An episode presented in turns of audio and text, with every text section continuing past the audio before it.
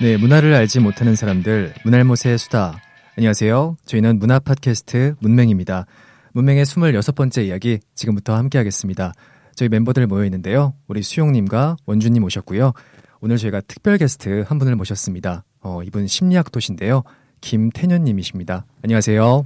네, 안녕하세요. 네, 본인 소개 부탁드리겠습니다. 어, 저는 지금 심리학을 전공하고 있는 그냥 일반 대학생이고요.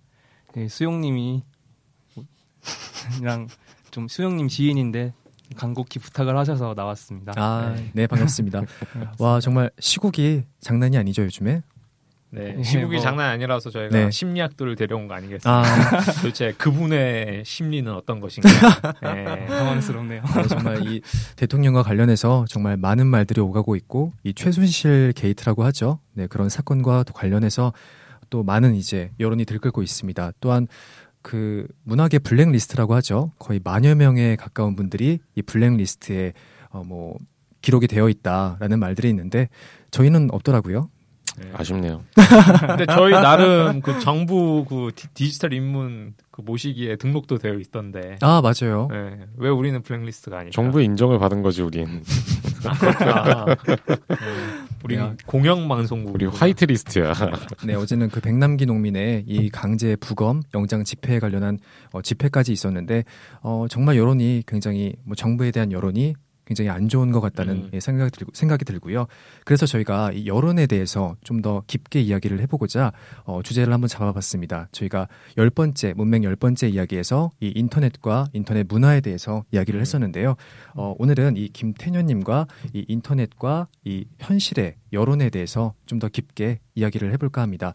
먼저 저희가 이 여론이 어떻게 만들어지는지, 어떻게 구성이 되는지 이 부분을 좀 이야기를 해보면 좋을 것 같은데요. 이 여론이 뭐 자의적으로 만들어지는지 혹은 타의적으로 좀 만들어지는 경향이 있는지 이 부분을 먼저 이야기해 보겠습니다. 뭐 여태까지 역사에서 보면은 철학자 푸코라는 사람이 얘기했듯이 어떤 담론이라는 거는 어, 사회적 구성체이기 때문에 딱 어디서 아래로부터 만들어지는 것 같진 않아요. 어, 네. 뭐 흔히 말하면은 국민의 뜻을 받들어 뭐 이렇게 얘기를 하지만 막상 알고 보면은 그 국민들의 뜻은 굉장히 극소수일 수도 있고 아니면 이미 짜여진 각본에 의한 그런 여론일 수도 있고 그렇죠. 아니면 누군가의 지시에 의한 아니면 만들어지기 위한 여론일 수도 있고 좀 약간은 그래서 요즘에 여론을 접할 땐 조금 부정적인 느낌을 좀 많이 접하게 되는 것 같아요. 어, 그러면 자율적이기보다는 좀 타의적이란 말씀이신 건가요? 네, 그렇게 보는 거죠. 음, 음. 네. 태년 씨는 어떻게 생각하세요? 아, 제가 사실 이거 이제 주제를 딱 보고 한번 여론 이제 이런 걸 하려면 여론의 역사부터 알아야 되겠다 해서 한번 역사를 찾아봤거든요. 어, 네. 찾아봤는데 일단은 뭐 예전에도 여론에 대해서 굉장히 그런 중요하다는 말은 되게 많았대요. 예를 들어서 뭐 로크 같은 경우는 인간 지성론에서 뭐 이제 신권 그리고 시민권 그 다음에 중요한 그 의견 라우 브 오피니언 해가지고 뭐 의견에 대한 어, 그런 어, 네. 권리 그렇게 얘기를 했다 그러더라고요. 그런 식으로 굉장히 중요했는데 실제로 이제 사회 여론이 굉장히 중요하게 된 거는 17세기 후반에 이제 런던에 커피숍들이 많이 생기면서 이제 음. 사람들이 이제 뭐 계급 구화를 막으면 거기서 담소를 네. 나누면서 그게 어. 실제로 이제 정치에 반영이 되면서 그런 여론이 시작이 됐다 그러더라고요. 어, 네.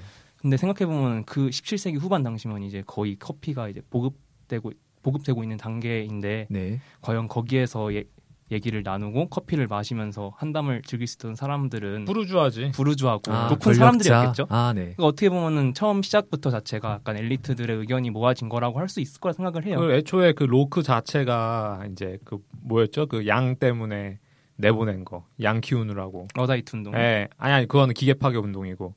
아무튼 그 있어요. 그 로크 자체가 그거를 좀 변론하려고 이론을 개발한 게 없지 않아 있거든요. 정치 이론, 음. 네, 인식론 말고요. 제가 답변을 못 쓴. 얼마 전에 시험을 봤는데 제가 로크 인식론을 공부를 안 했어가지고 백지선 네, 백지로 냈거든. 그러니까 종합하면 그들만의 리그라는 이제 그런 해석이 네. 될 수도 있겠네요. 네. 그리고 이제 그게 점점 발전이 되면서 대두됐던 게 이제 아 정부가 이제 그것도 이제 미디어가 또 발전을 하잖아요. 미디어가 발전하고 이제 실제로 이제 어떤 의견을 미디어를 통해서 전파를 시킬 수 있으니까 그게 발달되면서 정부가 이제 미디어를 매니지하는 관리하는 그런 거의 중요성을 깨달게 되고 이제 여론이 음. 형성이 어떻게 보면 미디 하향식인 거죠. 미, 위에서 아래로 아. 이제 전파가 되는 과정이 아닌가 싶어요. 어, 저도 태년님과 굉장히 뭐 어, 비슷한 이제 생각을 가지고 있는 게 우리나라만 해도 이 대, 어, 저번 대선 때 이 국정원에서 이 댓글 조작 사건이 있었잖아요. 그게 뭐 고등법원까지는 유죄로까지 판정이 됐는데 이런 것만 봐도 뭔가 이 권력자들에 의해서 어, 여론이 조작이 돼서 그 여론에 동조하게 되는 그런 현상이 어, 있는 것을 봤을 때 이거는 자율적이기보다는 조금 타의적인 부분이 많지 않은가 네, 그런 생각이 좀 드는 것 같아요. 네. 음. 그 사실 그리고 여론할 때 여자가 술의 여자인데 그러니까 이제 술에 끄는 사람들이 우리고 네, 술에 타고 명령 내리는 분들이 이제 아까 얘기한 브루주아 같은 분들, 음, 음. 대자본가들, 높으신 분들 그런 분들이죠. 음, 네. 저는 요즘에 이런 그러니까 지난 에피소드들에서 이런 단어들을 다룰 때마다 한번 한자를 찾아봐요. 음. 그러면 약간 이렇게 좀 다시 볼 만한 부분들이 좀 있는 것 같더라고요. 어. 네. 아니 모니터링 안 하신다고 하지 않았나? 어떤 모니터링이요? 그 우리 방송에 대해서. 아, 그러니까 녹음하면서. 아. 네. 모니터는 전 시판은 해봤습니다 이번에. 네. 시판이요? 아니 아니요 그 문맹 시파에서. 아 시파에서 아. 네. 아. 그래서 일단은 여론 자체 우리가 좀 부정적으로 생각을 하잖아요. 그러니까 뭐 사실 가장 대표적인 경우가 지난 총선 때 같아요. 그 여론이라고 계속 이야기를 했던 게 이제 이 그 여론조사. 음. 예, 그게 사실은 완전 현실을 제대로 반영하지 못한 그분들의 의사가 담긴 그런 아. 메커니즘을 했던 거잖아요. 네. 유선 유선 통화 그런 식으로 그렇죠. 하고.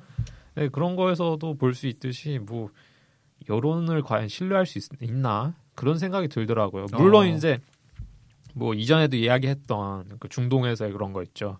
그런 거센 거, 진짜 역, 거센 흐름들 그런 거는 뭐 아, 그렇다고 볼 수 있을 것 같아요. 뭐 자발적으로 생겨났다. 뭐 그런 식으로 볼 수 있을 법 하지만은 대다수의 시간 공간에서 이야기 되어지는 여론은 사실 이제 만들어졌다고 보는 게 아, 타당하죠. 보통은 타의적이다. 네, 왜냐하면 그 여론이라는 게 뭐 국민의 여론, 국가 여론이라고 하는데 사실 그 국, 나라 국자 들어가는 모든 것들 높으신 분들이 만들어낸 네, 하나로 총체화하기 위해서 만들어낸 거죠. 네. 음, 조금 뭐 무거운 얘기를 했는데 가볍게 생각을 해도 예를 들어 뭐 초코파이가 먹고 싶어요. 그랬을 때 이 사람이 자기가 이제 활동하는 커뮤니티에 글을 올리는 거죠. 어떤 초코파이가 맛있냐 이런 글을 올렸을 때 이 타사의 특정 제품을 좀 뭔가 비하하고 싶은 의도가 있으신 분들이 있을 수 있잖아요. 그런 음. 분들이 그 특정 제품의 이 초코파이에 대한 안 좋은 글을 올리고 그러면은 그 글에 대해서 뭐 동조하는 분들이 계시겠죠. 음. 그럼 이제 그런 글들을 접한 이 초코파이를 먹고 싶은 분은 아, 이 초코파이 먹으면 안 되겠다. 뭐 이런 생각을 할 수도 있는. 왜, 왜 갑자기 초코파이예요? 글쎄요. 없네요. 그러면 OS인 걸로.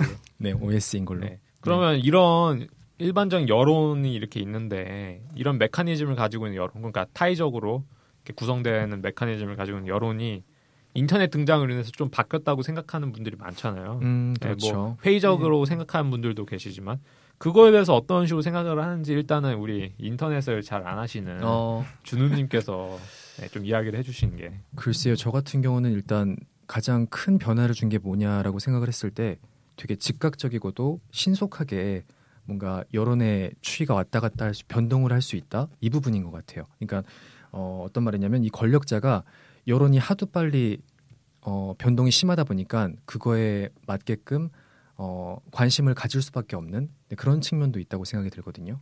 근데 그건 음. 안 좋은 거 아닌가요? 어떻게 보면? 어, 왜 그렇죠? 그게 어떤 사건들은 굉장히 장기적으로 계속 그 역량을 집중해야 할 여론들 사건들이 분명 있잖아요. 아, 근데 네. 그렇게 여론이 바뀐다는 거는 그리고 그걸 따라간다는 건 결국 중요한 사건들이 수면 아래 묻히게 된다는 얘기도 되는 거 아니겠어요?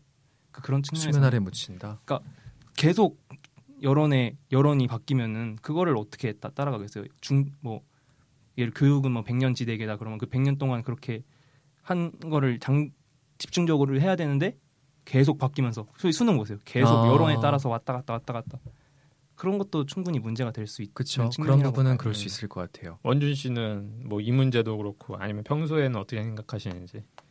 뭐 여론이라는 것 자체가 아까는 좀 약간 부정적으로 보긴 했지만 원래 그 의미를 따져 보자면은 원래는 사람들의 마음을 제대로 읽는다는 뜻이죠. 음. 원래는 정확히 그거를 읽어야 하는 게또 음. 통치자의 자세이고 뭐 공무를 수행하는 사람들의 자세인데 이제 그게 안 되니까 사람들이 생각하기에는 이제 여론이 우리의 뜻을 제대로 반영, 반영하고 있지 못하고 있다라고 느끼게 되는 건데 인터넷이라는 것이 이제 나타나면서 하위 문화로서 이제 굉장히 다양한 의견들이 표출되고 있잖아요. 음.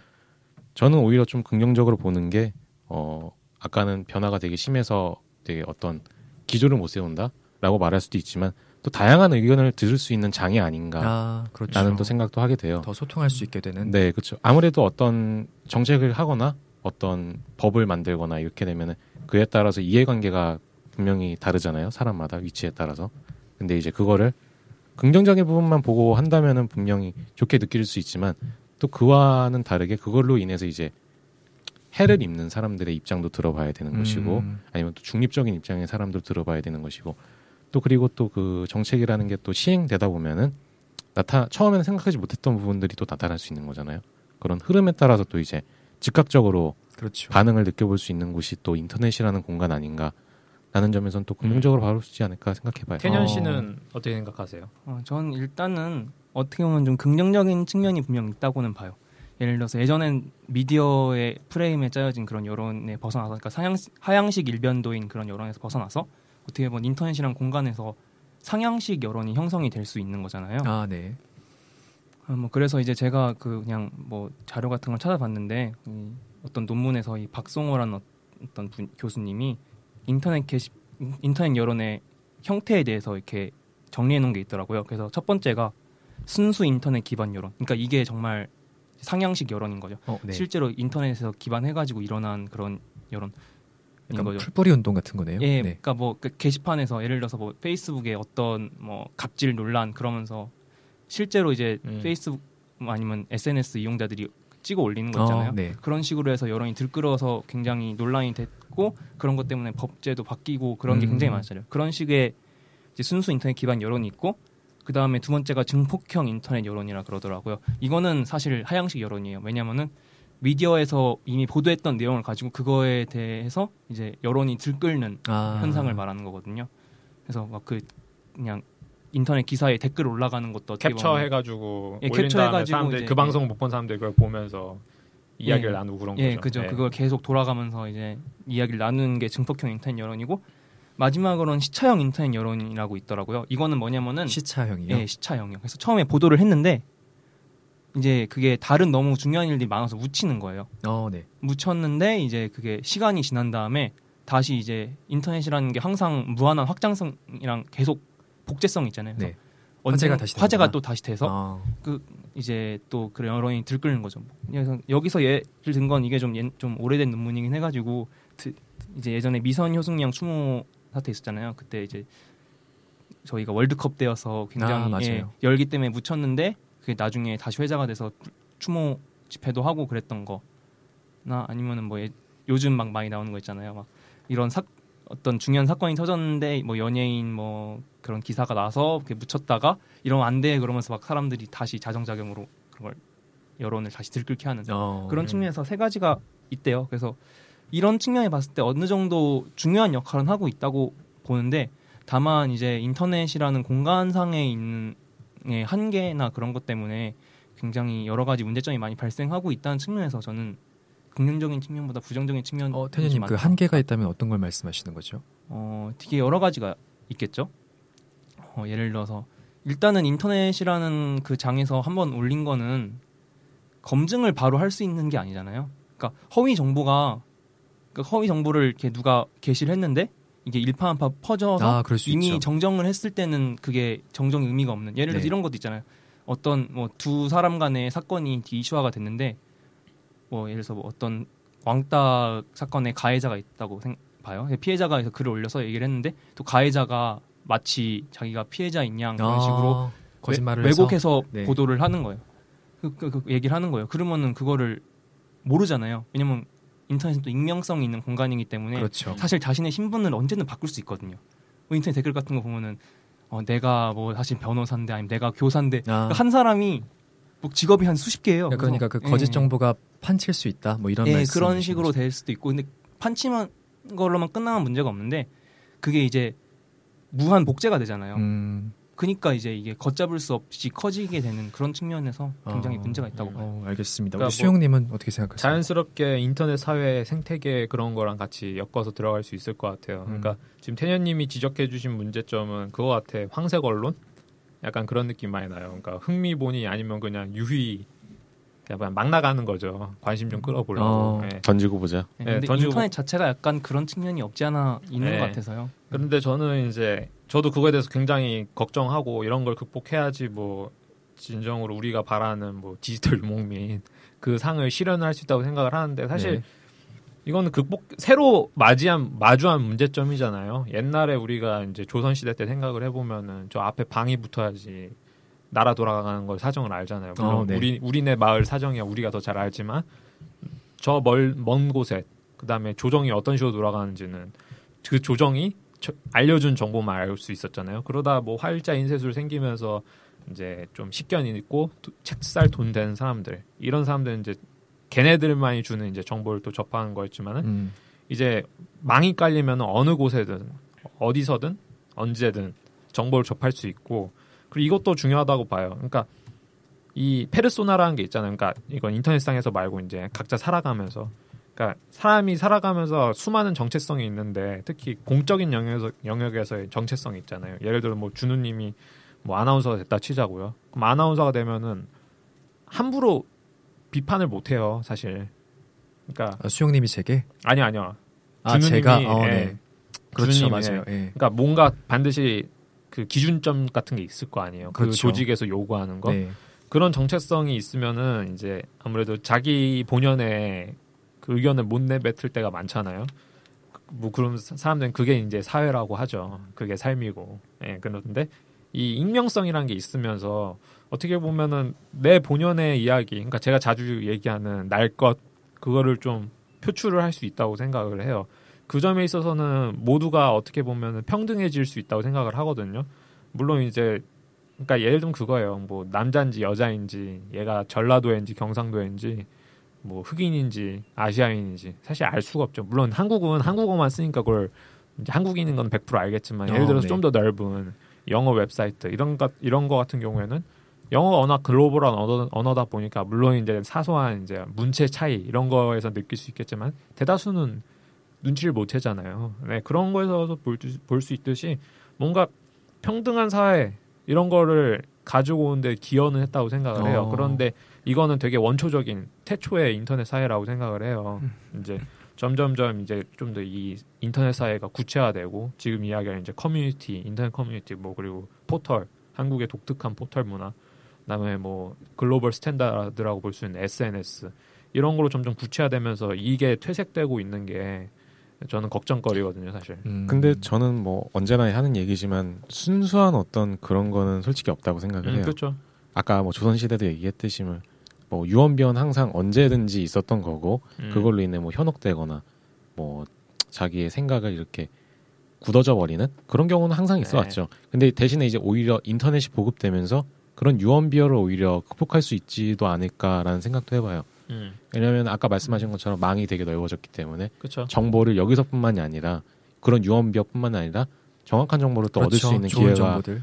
오히려 더 많이 찾아왔다고 생각하거든요. 그리고 사람들이 어느 정도 성숙해진 것 같아요. 그러니까 저 어렸을 때, 뭐 중학교 때까지만 하더라도 황색 네, 그런 느낌이 굉장히 강했는데 요즘은 뜨는 말이 그거잖아요. fact check. 아, 그렇죠. 네. 맞아요. 그리고 미국에서도 이제 요즘 대선 때 트럼프나 이제 힐러리가 하는 말들 전부 인터넷 user들이 fact checker라고 이제 실시간으로 한대잖아요.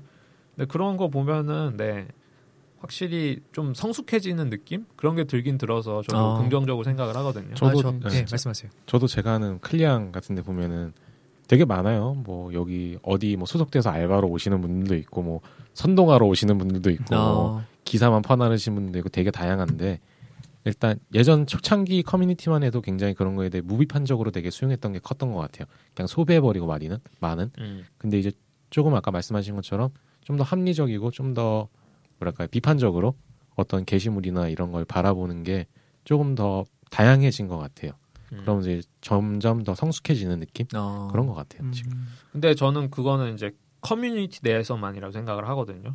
그러니까 이제 이 커뮤니티라는 거는 독립된 인터넷 사이트라는 거. 그러니까 아까 말한 클리앙 같은 것도 그렇다고 볼 수 있고 뭐 제가 자주 가는 뭐 축구 사이트도 그럴 수 있고 네. 아니면 그 특히 외국인들은 이제 각자 따로 블로그 계정을 파가지고 하거나 아예 독립적인 사이트를 만들어서 운영을 하잖아요. 어, 네. 그런 거를 일일이 찾아서 검색해서 들어가야 되고 그런 데는 그렇게 성숙한 담론이 좀 진행이 되는 것 같아요. 그래서 저는 그 태연님이 자기 10화 들었다고 이야기를 해줬는데 제가 그런 말 했다고 하더라고요. 인터넷은 중세 사회다. 아 네. 맞아요. 그러니까 네. 장원 장원 같은 거죠. 그러니까 도시 국가죠. 어떻게 보면 그 고대 그리스, 네, 고대 그리스 대신에 이제 성인 남성만 시민인 게 아니라 모두가 시민인 그런 고대 그리스 같은 시스템인 건데 그런데 한국 포털 같은 건 안 그렇단 말이죠. 예, 저는 포털 문화는 여전히 예, 조잡하다고 생각을 합니다. 조잡하고 폐쇄적이다. 네. 포털 문화에 대해서 어떻게 생각하세요, 태현님? 포털 문화는 어, 굉장히 거기는 진짜 이번에 영화도 나왔잖아요. 아수라장인 것 같아요. 아 그래요? 네, 거기는 그 그러니까 커뮤니티랑은 분명히 다른 성격을 가지고 있거든요. 네, 그, 어 이거를 그냥 지금 다 얘기를 할까요? 뭐 아까 예, 얘기해 주세요. 예. 어 일단 포털이라는 것 자체가 그러니까 커뮤니티는 되게 성격이 다 있잖아요. 근데 포털은 불, 성격이 없, 그 무성격의 색채를 띠고 있는 것 같아요. 그러니까 음, 무성격. 그러니까 뭐 진보든 보수든 그런 이념이 없이 그냥 다 와가지고 다 자기 말만 느낌? 하는 거예요. 아. 다 자기 말만 하 니까 이게 뭐 인터넷 댓글을 과연 여론이라고 할 수 있느냐의 문제가 굉장히 많은 것 같고요. 어. 사실 이제 저희가 처음에 인터넷 이제 포털에서 뉴스가 기사 같은 걸 보려고 할 때 사실은 이제 저희가 확증 편향이라는 게 있어요. 그게 뭐냐면은 사람은 자기가 믿고 싶은 것만 믿어요. 어, 네. 그리고 자기가 보고 싶은 것만 봐요. 그러니까 어떤 거 정보를 볼 때도 이 기사가 이렇게 여러 개 있는데 내가 만약 뭐 친여당이에요. 그러면은 친여당 쪽인 기사만 보려고 그러고 반 좀 친야당인 기사는 안 보려 그래요. 음. 그런 게 있어요. 그게 사람의 심리죠. 사람의 심리가 그러니까 보다가 아 뭐야 이거 또 이런 얘기하는 거야. 아, 또 얘네들 또 아. 음모론이네 하면서 안 보고 그냥 그거를 클릭하게 되는 거죠. 1차적으로 거기서 이제 좀 그런 게 일어나는 거고요. 그렇죠. 그 다음에 또 이제 처음에 만약 사람이 댓글을 달잖아요. 그러면 아무 댓글도 안 달기 때 댓글이 없기 때문에 그냥 누가 이렇게 자기 원하는 의견을 적을 거 아니에요. 근데 그 다음에 들어온 사람들은 이 어떤 새로운 사건을 보고 어 이 사람은 이렇게 다, 댓글을 달았네. 그러면은 이게 아무런 참고할 사항이 없으니까 첫 댓글을 첫 보죠. 댓글을 보고 아, 아 이거에 네. 이렇게 맞춰가지고 나도 댓글을 달아야 되겠다라고 생각을 해요. 느낌이에요. 네, 그게 이제 두 가지의 이제 영향이 있다 그래요 사람들한테 하나가 이제 정보적 영향, 하나는 이제 규범적 영향. 네. 근데 이제 규범적 영향은 어떤 커뮤니티가 형성이 됐을 때 이제 그게 나타나는 거고 정보적 영향은 기준점이 없을 때 이제 기준점을 잡기 위해 나타나는 거거든요. 어. 그래서 그 기준점을 잡기 위해서 이제 그 첫 번째 댓글을 보고 이렇게 적어 나가는 거죠.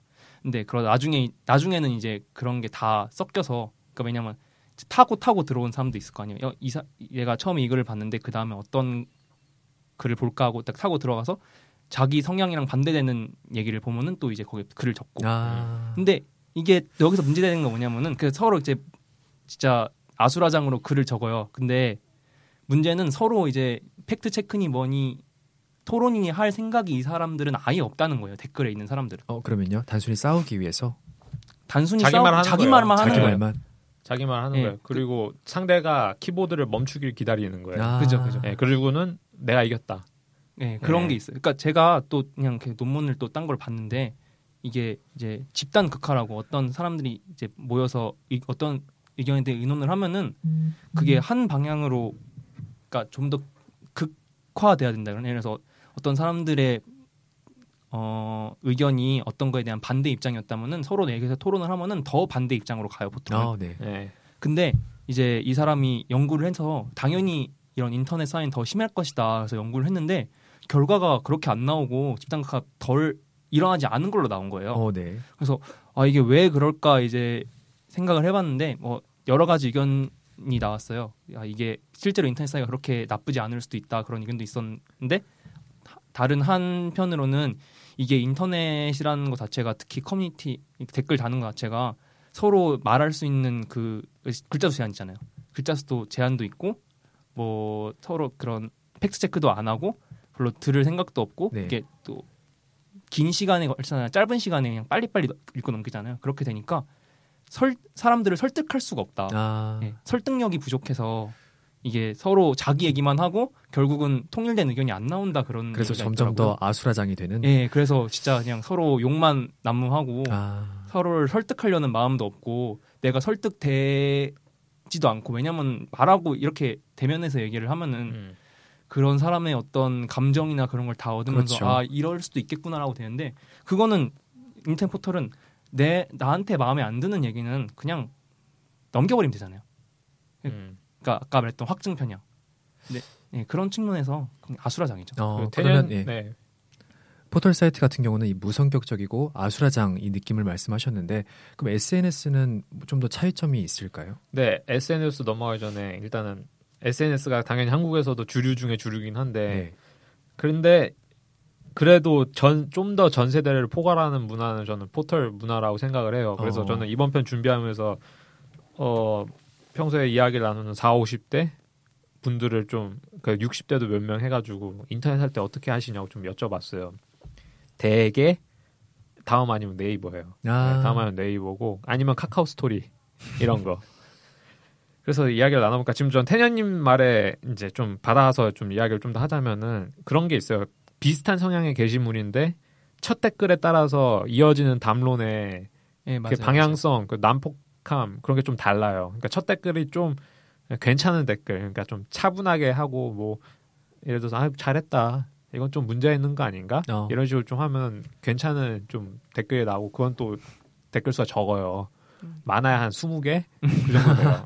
네, 그런데 이제 이건 커뮤니티 이야기예요. 근데 좀 첫 댓글 되게 좀 도발적이고 그런 거면은 와, 자극적이고 그렇죠. 그런데 이 포털 문화 이런 게 더 심한 건 뭐냐면은 베스트 댓글 제도가 있어서 그래요. 예, 맞아요. 베스트 댓글 제도.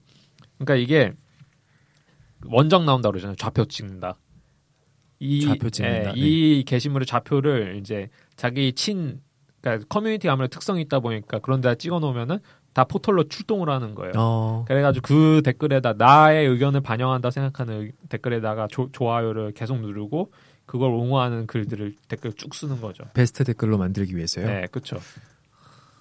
그러니까 그런 그러니까 어떻게 보면은 그게 일면이라 신문 일면지라고 보면 돼요. 댓글이. 예. 그리고 그걸 통해서 막 이제 기성 언론에서 여론이 이렇다 이런 식으로 보도를 때리면 은 아, 인터넷 문화를 접하지 않은 사람들은 어 요즘 추위가 그런가 보다 이런 식으로 생각을 하게 되는 거죠. 그럴 수 있겠네. 사실 인터넷 여론을 만드는 건 저는 미디어인 것 같아요.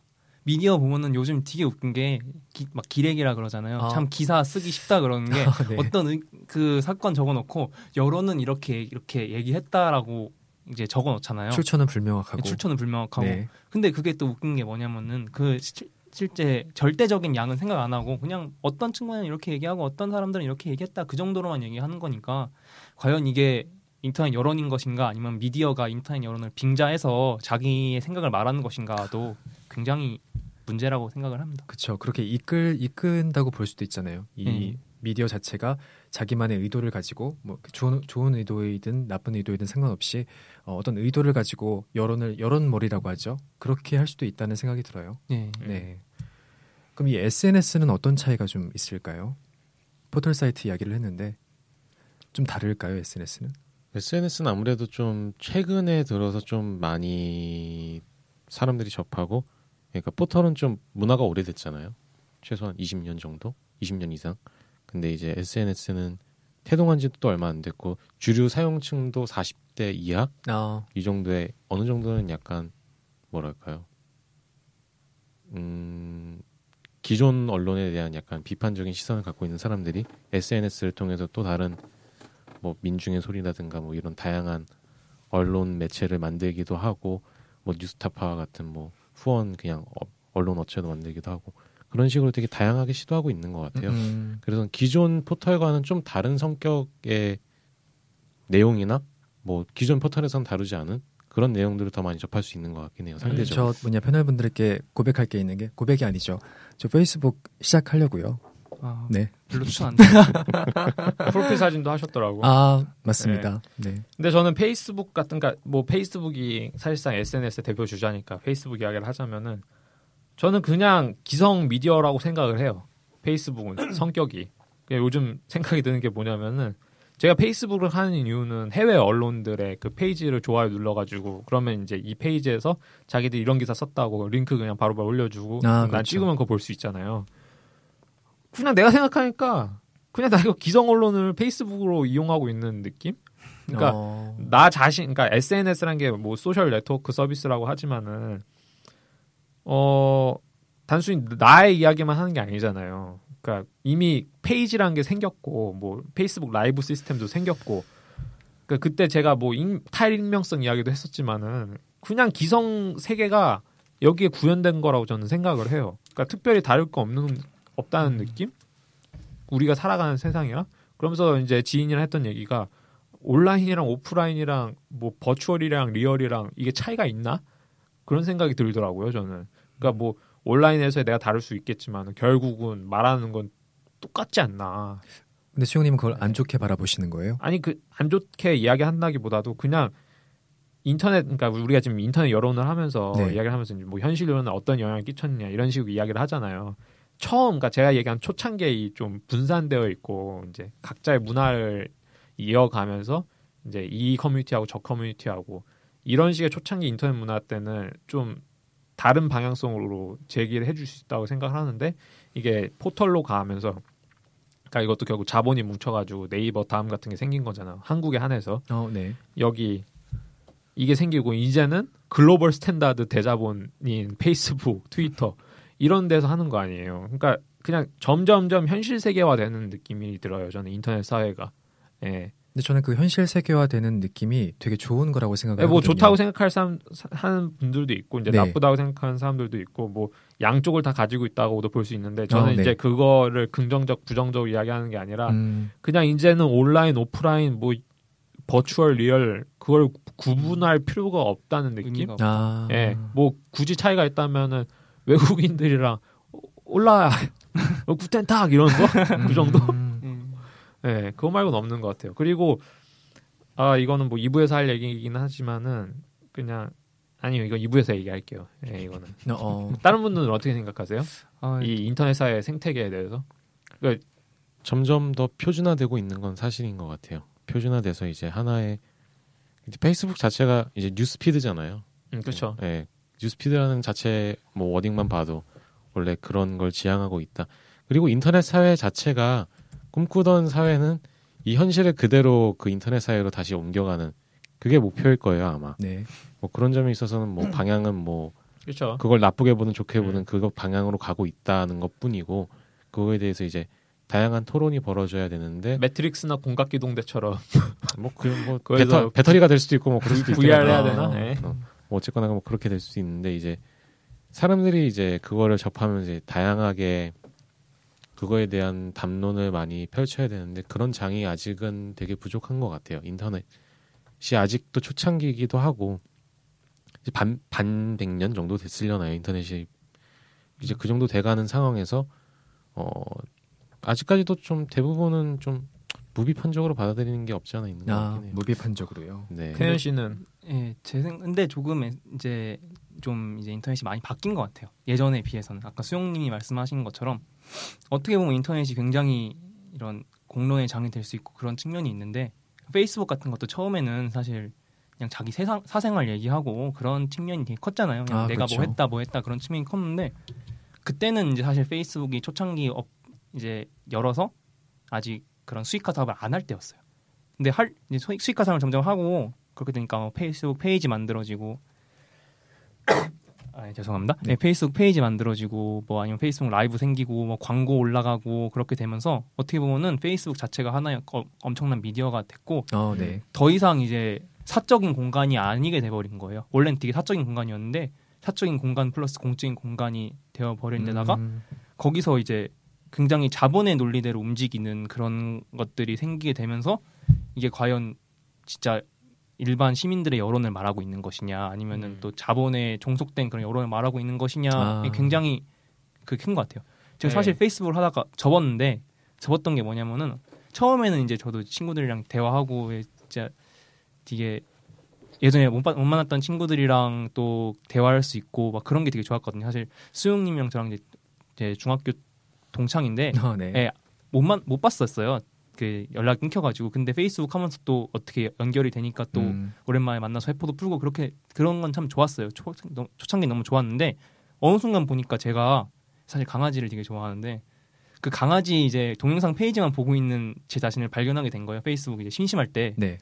그리고 아니면 그런 뉴스타파나 아니면 그냥 news feed에 있는 것들을 보고 있는 자신을 발견하게 되면서 아 더 이상 페이스북이 나의 사적인 일기를 쓰는 공간 아니면 사적인 내용을 얘기하는 공간이 아니게 되었구나라는 생각을 하게 돼서 전 접게 됐거든요. 음. 그러다가 이번에 이제 그 사건 있고 그래서 JTBC 뭐 사회 뉴스 그 네. 어떤 그의 그 뭐죠 정확히 사회 뉴스 스토리 하여튼 네, 그거 네, 보려고 이번에 다시 스토리. 네. 시작했어요. 음. 그러니까 그런 측면이 있는 것 같아요. 네. 그 카드 뉴스 뭐 이런 식으로 약간 매체 변화 해가지고 요즘 기성 저널들이 그런 식으로 접근하잖아요. 네. 근데 이제 이거는 이제 미 특파원 이주연님이랑 이제 5월쯤에 이야기를 나눴던 건데 이 페이스북에 trending news라는 게 있거든요. 예. 네. 그건 뭐예요? 그러니까 이제 트렌드에 맞춰가지고 이제 이런 거 뉴스를 이렇게 보여주는 거죠. 근데 그걸 하는 알고리즘이 진보 쪽 키워드에 좀 더 높은 점수를 주는 형태로 짜여 있대요. 그때 당시에는. 그래서 좌편향적이라는 지적이 나왔어가지고 그거에 대해서 주커버그가 이제 언론사 기자들이랑 모여서 비공개 토론을 했다고 해요. 어. 그래서 그 알고리즘을 수정을 했는데 이번에는 그렇게 해서 나오는 뉴스 trending news quality가 똥망이었대요. 네. 완전 엉망이었다고요? 네. 그러니까 이제 어느 정도 지금 계속 이렇게 작업을 하고 있는 거예요 지금. 예. 지금 뭐 발전을 해 나간다고도 볼 수 있고 아니면은 정말 뭐 기성화 되어 간다고도 볼 수 있고 뭐 여러 가지 방향을 볼 수 있는 것 같아요. 예. 사실 제 생각에는 그 인터넷이 지금 어느 수준인가를 보려면은 왜 예전에 그거 있었잖아요. 그 이제 구글에서 그것도 인공지능 대화 심심이 비슷한 아. 개발해가지고 얘한테 이제 인터넷의 말들을 가르치게 했는데 얘가 갑자기 욕하고 막 hate speech하고 어, 네. racism 관련 얘기하고 그래서 결국은 그걸 중단시켰다고. 그 왜그 그 걔가 그런 그 심심이 미국판 심심이가 그걸 배웠겠어요. 그런 얘기들이 인터넷 상에 난무하니까 했다는 거거든요. 어. 그런 측면에서 지금 인터넷이 어떤 수준인가를 볼 수 있는 것 같아요. 어떤 자정이 음. 좀 필요한 수준이다. 라고 볼 수 있는 것 같아요. 그리고 아까 태년님께서 이 공적인 부분을 말씀하셨는데 저도 뭐 좋고 나쁘고를 뭐 이야기하기는 어렵겠지만 어 제가 어제였죠. 이 그 백남기 농민 강제 부검 집회에 참여를 했었거든요. 근데 원래 제가 SNS를 안 했던 사람인데 이 SNS를 통해서 이 강제 부검 영장 집행에 대한 소식을 제대로 접할 수가 있었어요. 그래서 그걸 통해서 제가 그걸 보자마자 어 그 장소에 어 달려가서 이제 참여를 하게 됐는데 어 그런 경험을 해본 적이 없었거든요. 근데 그런 경험을 해보고 나니까 아 이런 SNS가 뭐 공적이든 사적이든 음. 굉장히 좋은 점이 많구나 뭐 이런 생각이 좀 네, 들더라고요. 그러니까 인터넷 사회가 그러니까 우리가 그동안 인지하지 못했던 이제 현실의 이슈들 문제들을 환기시켜주는 역할은 굉장히 잘한다고 생각을 하는데 근데 이제 결국은 지금 이야기 나오는 거는 뭐 경찰 뭐 별일 안 하고 그냥 끝날 것 같은 느낌이잖아요. 어, 네. 근데 그 이유가 결국 현실에서의 그 권력 문제가 이렇게 얽히면서 그러니까 지금 레임덕이잖아요. 그러다 보니까 지금 시민이 말하는 대로 가는 거지. 음. 과연 이게 정권 초기였으면은 진짜 권력이 셌을 때는 네그 당장 작년만 하더라도 저 그때 총궐기 나갔었는데 그때는 뭐 이런 권력 스캔들도 없었고 그랬을 아. 때니까 그냥 짓밟혔잖아요 사실 그거에 대한 투쟁이 지금 백남기 씨 1년째 하고 있는 거기도 하고 세월호 뭐 그건 어떻게 이야기를 하겠어요 맞아요 그러니까 좀 뭐 어디까지나 이거는 환기시켜 주는 역할이고 뭐 문제 의식을 제기해 주고 그런 거라고 생각을 하고 결국은 그거에 의해서 각성한 사람들이 하려면은 현실에서 눈을 돌리면 안 된다고 생각을 해요. 어. 네, 그래서 저는 이게 어떻게 보면 현실 여론과도 똑같은 문제를 생각을 해가지고, 예, 뭐 결국은 행동하는 시민이 되자. 그 현실과 네. 인터넷상을 구분하지 말고 네 구분해서는 안 된다고 생각을 해요. 음. 뭐 아유 아우 다들 수고하십니다. 저는 겁이 많아서 아, 키보드로만 네. 응원하게 되네요. 저는 똑같다고 봐요. 사실은 네, 알면서 권리를 수행하지 않는 거죠. 사실. 근데 그 행동하는 게 참 어려운 것 같아요. 네, 그게 용기고 사실 뭐 그거 안 한다고 해서 비난을 하기도 힘들잖아요. 그렇죠. 네, 그런데 예, 뭐 그쵸. 예, 시국이 워낙 시국이다 보니까. 예. 전 항상 인터넷은 그 뒤에 좀 주체적으로 그거를 수용을 해야 된다 생각해요. 어떤 느낌이냐면은 인터넷에 굉장히 정보들이 많은데 사실 거의 반 이상은 junk잖아, 그 쓰레기잖아요. 아, 네. 그, 런 것도 있고 반도 많이 줬다. 예, 네. 진짜 저 되게 많이 준 거예요. 사실 90%가 junk라고 얘기할 수도 있는데 어쨌든 그런 뉴스 같은 것도 댓글 같은 것도 그렇고 자기가 활동하고 있는 커뮤니티가 있으면은 그것도 되게 조심을 해야 되는 생각해요. 음. 왜냐면 커뮤니티 활동하고 있으면은 그 커뮤니티 내에서 일어나는 것밖에 못 보거든요. 그 다른 커뮤니티 예를 들어서 뭐 일배와 오유를 동시에 하지 않는 이상 한쪽의 이야기만 듣게 되면은 아. 결국은 그쪽에서 편향이 일어나는 거거든요. 자기 사고의 있죠. 편향 아니면 그런 게 일어 아니면 뭐 의견이 더 극화된다거나 음. 그런 게 일어나기 때문에 항상 좀 중립적인 시각에서 바라봐는 아, 맞아요. 그 이 말이 굉장히 일리 있는 것 같은 게 뭐냐면은 그러니까 네이버나 다음 같은 포탈 들어가면은 카테고리가 나눠져 있잖아요. 그게 어느 정도 반복되다 보면 그러니까 예를 들어서 내가 스포츠 팬이니까 스포츠 팬 스포츠 카테고리 누르고 해외 축구 카테고리 누르고 그래서 보고 끝. 이게 이런 패턴이 루틴화 돼 가지고 그거밖에 안 하게 돼요. 만약에 내가 그런 포털 유저면은 그런데 근데 구글 같은 거 첫 페이지를 보라고요. 뭐가 있어요? 검색창밖에 없잖아요. 어, 네. 네. 그러니까 약간 이런 인터페이스적인 부분서부터 약간 차이가 아. 느껴진달까? 음. 네, 그렇다고 뭐 제가 뭐 그거 구글이 최고다 이런 식으로 이야기는 하는 건 아니고, 그러니까 약간 인터페이스가 불편할수록 저는 뭔가 담론이 괜찮은 아. 수준이 나오는 그런 느낌 드는 게 뭐냐면은 제가 이제 뭐 뭐 다른 주제에 대해서 뭐 예를 들어 게임이나 IT나 뭐 아니면 만화책이나 아니면 뭐 축구에 대해서 이제 좀 이야기를 다른 해외 사람들이랑 나누고 싶을 때 가는 사이트들을 보면은 그 베스트 댓글 시스템도 없고 그냥 일일이 다 찾아서 보고 다 읽고 불편하게 댓글을 달아야 돼요. 그런데 어, 네. 수준이 더 높더라고요. 같은 그 좀 더 편한 인터페이스의 한국 포털이나 사이트에서 하는 것보다도. 예, 그러니까 이거는 제 그냥 제가 좀 말 같지도 않은 소리일 수 있는데 어느 정도 불편해야지 수준 높은 것 같아요. 어... 저는 살짝 사실 수영님 의견 반대하는 게 네, 얘기해줘요. 저는 네. 이버나 다음 댓글이 굉장히 좋은 서비스라 생각을 해요. 사실은. 네. 그 그거에 반해서 편리하다고요? 그러니까 편리한 것도 네. 있고 사실 이제 네이버나 다음에 뉴스 댓글이 뭐 편향돼 있다 아니다 그거는 음. 사실 제 생각에는 그냥 어느 정도 중립 최대한 중립을 맞추려고 노력하고 있는 것 같아요. 어떻게 하다 보면 뭐 편향이 될 수도 있겠지만 왜 작년에 그런 것도 있었잖아요. 이 여당에서 그 새누리당에 보고서 내가지고 지금 네이버 다음 댓글 다 편향돼 아, 있다. 아, 네. 그렇게 얘기했는데, 그러니까 우리 생각에는 사실은 네이버가 친야당 쪽, 친정부 쪽일 거다라고 생각을 많이 하는데 편향돼 있다 얘기해가지고 다 의아했잖아요. 그래서 실제 그거를 실제로 보니까 이게 야당이랑 여당이랑 그런 좀 부정적인 얘기를 한 게 서로 비슷했어요, 사실은. 아 실제 결과 실제 결과는 비슷해. 그러니까 그 보고서에 적힌 것만 봐도 실제로 비슷했는데 어, 네. 다만 거기서 이제 정부랑 야당이랑 합쳐가지고 얘기를 한 거죠. 그러니까 그게 뻥튀기가 된 건데. 아 정부랑 여당이랑. 예, 정부랑 아 죄송합니다. 예, 정부랑 여당이랑 네. 합쳐서 얘기를 하니까 이게 갑자기 엄청 많은 거로 보이는데 아... 사실 언론의 역할이란 게 정부를 비판하는 건데 정부를 비판하는 거를 이게 뭐 친여당 쪽이다 친야당 쪽에 그렇게 나누는 것도 웃긴 거잖아요.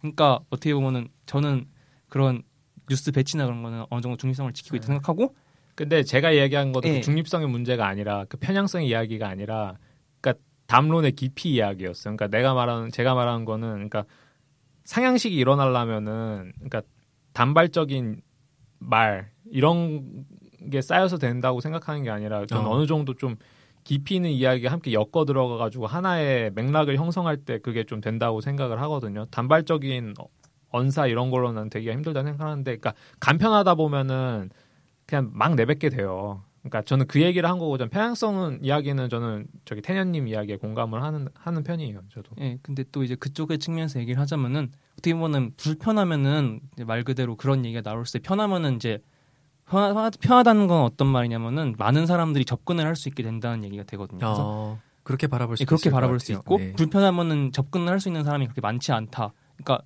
진짜 말 그대로 그런 거에 좀 관심이 많은 사람들이 바라보게 되는 거죠. 그러니까 그렇죠. 사실 구글도 이렇게 뉴스 배치돼 있긴 한데 어쨌든 들어가면은 이제 그거 막 말씀하신 대로 좀 찾아서 들어가야 되잖아요. 그러면은 그 진짜 관심 있는 사람들이 들어가서 얘기를 하니까 좀 고퀄리티의 그런 그쵸. 예 그게 음, 단론 음. 형성이 되는 거고 이 뭐 다음이나 네이버 댓글 같은 경우는 이제 정말 40, 4, 50대 아저씨들부터 정보의 격차가 없을 없다고 할 정도로 그렇게 다 이제 봐서 댓글을 달고 그러니까 어떻게 보면은 그게 질이 떨어질 수밖에 없는 것 같아요. 그러니까 그런 생각을 많이 가지고 있는 사람들만 모여서 하는 거랑 생각 많이 가지고 있는 사람, 생각 별로 그냥 이런 시국에 대해서 별로 상관없는 사람, 재미만 추구하는 사람, 어중이 떠 중이라고 말하면 좀 그렇지만, 그러니까 이렇게 많은 사람들이 얘기하니까 그 질 차이는 그런 측면이라고 생각을 하는데 과연 어느 게 더 좋냐는 거는 다시 생각해봐야 될것 같아요. 예. 네, 저는 이 맥락에서 하고 싶은 이야기가 뭐냐면은, 그러니까 전 최근에 그러니까 한 사람을 만났어요. 한 사람을 만났는데 그 사람은 굉장히 이제 어 인터넷으로 봤을 때는 굉장히 이제 백과사전 같은 인물이었고 굉장히 뭔가 많이 아는 듯한 사람이었는데 만나서 이야기를 하니까 그런 게 없어요. 그러니까 제가 어떤 식으로 파악을 했냐면 이 사람은 위키충이구나. 아. 네. 그러니까 무슨 이야기냐면 그때 그때 자기한테 필요한 정보만 인터넷으로 검색을 해서 자기가 그거에 대해서 제대로 알고 있지 않, 않음에도 불구하고 안 듯이 이야기하면서 약간 이제 사실관계를 떠나서 그거 그러니까 맥락이 있잖아요. 내가 이러한 맥락에서 이 사실을 제시를 하면은 A라는 방향으로 갈 때도 있고 이러한 맥락에서 제시를 하면 B라는 방향으로 갈 때가 있잖아요. 그렇죠. 그러니까 그런 식으로 유도하는 사람들이 있더라고요. 그러니까 자료를 찾, 찾으면서 그러니까 그 얘기예요. 도서관 인터넷 이야기 하면서 도서관에서 공부해서 한 지식이 좀 더 좋은 지식이고 뭐 그런 이야기들 막 어르신들이 종종 했거든요. 아, 그렇죠. 그러니까 뭐 저는 뭐 인터넷에서 단발적으로 익힌 지식이 나쁘다는 게 아니라 그런 식으로 약간 호도될 수 있는 부분이 좀 있다는 거죠. 편하다 보니까 아무래도 음. 그게 좀 더 쉽다. 예, 네, 그 정도 이야기고. 그래서 저는 인터넷 여론 아, 뭐 너무 좀 어떻게 좀 말좀 해주세요. 아니, 이런 정보들을 우리가 네. 어떻게 하면 좀 더 잘 믿을 수 있을까 그 부분에 대해서도 좀 생각을 해보는 게 좋을 네. 것 같아요. 특히 이 어린 세대 학생들 같은 경우에는 더 이 정보에 대한 뭐랄까 근거 없는 믿음이 심할 수 있잖아요. 근데 잘못된 정보들이 굉장히 인터넷상에 많다 보니까 이 아이들이 잘못된 뭐랄까 뭐 생각들 인식들을 가질 수가 있다는 거죠. 이런 것들을 좀 조심해야 될 것 같다는 네. 생각이 드네요. 전 그런 사이트 썼으면 좋겠어요. 그 팩트 체크할 해, 다 해놓는 그런 사이트. 아. 저 사실 그 JTBC 뉴스룸 보면은 팩트 체크라고 있잖아요. 김필규 기자 네, 했다가 나갔죠. 했다가 지금 네. 유학 유학 갔는데 아, 네. 저는 사실 이제 요즘 이렇게 뉴스 다 잘 안 챙겨 보잖아요. 근데 항상 꼭 챙겨 보는 게 그거였거든요. 그건 책도 그, 나왔잖아. 네, 책도 네, 나왔는데 네, 그 그걸 챙겨 보는 이유가 진짜 너무 다양한 얘기들이 많고 뭐가 진짜고 뭐가 가짜인지를 알 수가 없는데 그거 보면은 어쨌든 물론 그 사람도 잘못 알고 했을 수도 있지만 어쨌든 더 진실에 가까운 얘기를 하는 거니까 음. 그런 게 그냥 아예 사이트가 있었으면 좋겠어요.